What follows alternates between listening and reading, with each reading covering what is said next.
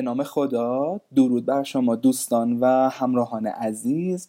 به پادکست Magnificent Doctors یا به صورت مختصر MD اولین پادکست مشاوره پزشکی برای دانشجویان پزشکی سراسر کشور خوش اومدین. به عنوان اولین قسمت از مجموعه پادکست های MD قصد دارم یک معرفی داشته باشم از خودم و موضوعاتی که قراره در طی قسمت های آینده در موردشون صحبت بکنم.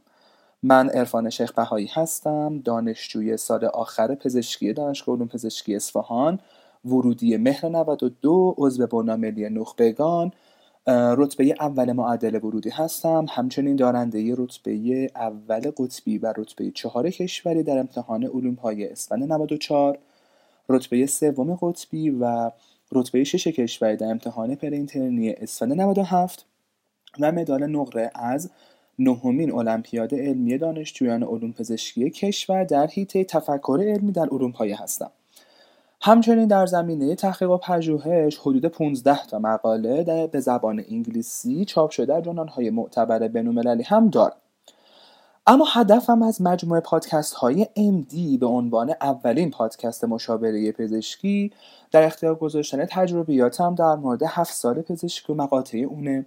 دوست داشتم به شما دانشجویان سراسر کشور برای داشتن دوران دانشجویی بهتر برنامه ریزی درست و مؤثر برای هر مقطع انتخاب منابع مطالعاتی درست برای هر درس.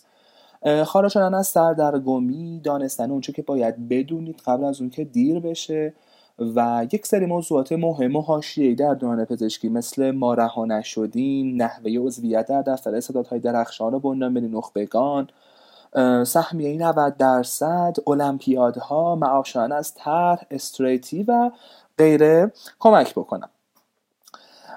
جمله مشاوره امروزمون رو می‌ذاریم این که می‌دونین چرا شیشه جلوی ماشین اینقدر بزرگه ولی آینه عقب اینقدر کوچیکه؟